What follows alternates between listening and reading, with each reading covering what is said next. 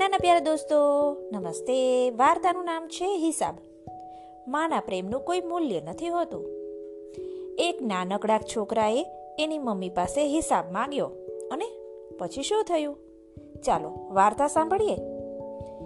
એક પરિવારમાં ત્રણ જણનું સુખી કુટુંબ રહે, માતા, પિતા અને દીકરો. દીકરાનું નામ પિન્ટુ. પિન્ટુ દસેક વર્ષનો હતો. ઘરમાં બીજું કોઈ છોકરું ન હતું. એટલે પિન્ટુની મમ્મી એની પાસે નાના મોટા ટાપા કરાવતી હતી. એટલે કે કામ કરાવતી હતી. છોકરો સમજણો થયો. માં એને કામ કરાવતી એને ગમતું નહીં. એટલે વિચારવા લાગ્યો કે બહાર લોકો નોકરી કરે.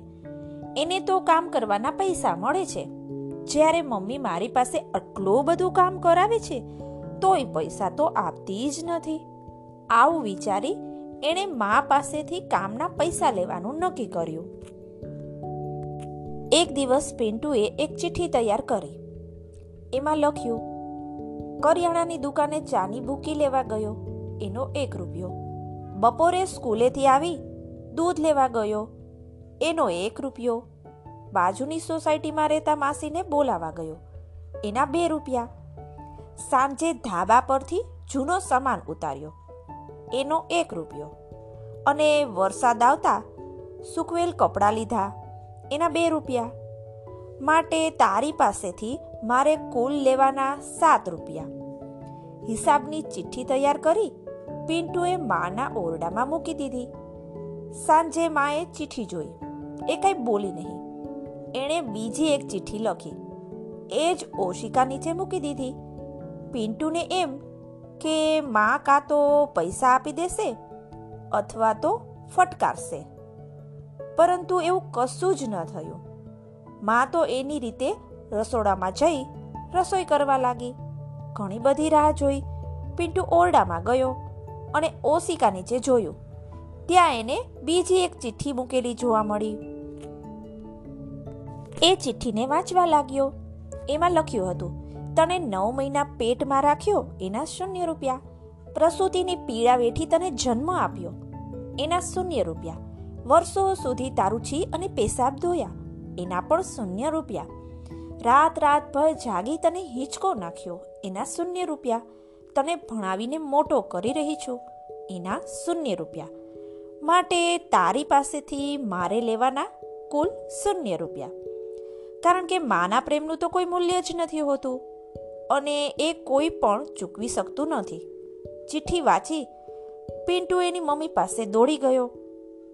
અને એને વળગી ધ્રુસકે ધ્રુસકે રડી પડ્યો.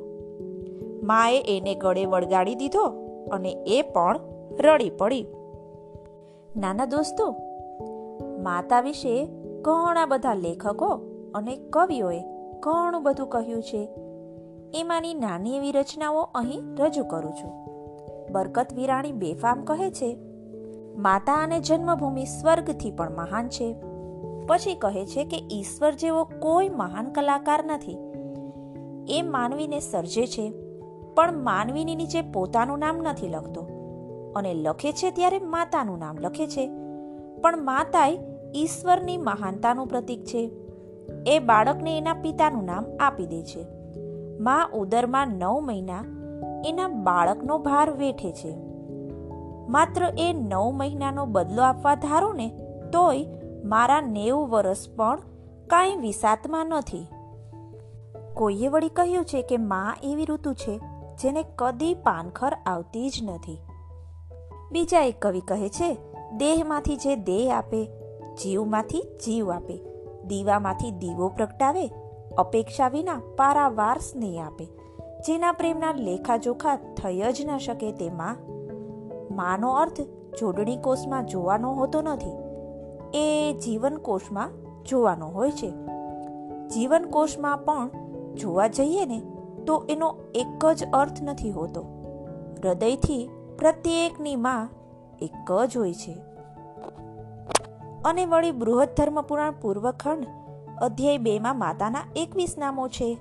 માતા, ધારિત્રી, જનની, દયાર્ધ હૃદયા, શિવા, ત્રિભુવન શ્રેષ્ઠા, દેવી, નિર્દોષા સર્વ દુઃખહરા પરમ આરાધનીયા, દયા, શાંતિ, ક્ષમા ધૃતિ સ્વાહા, સ્વધા, ગૌરી, પદ્મા, વિજયા, જયા તથા દુઃખહંત્રી.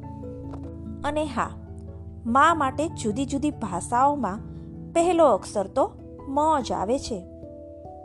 નાના દોસ્તો, માતા વિશે તો ઘણું બધું લખેલું છે.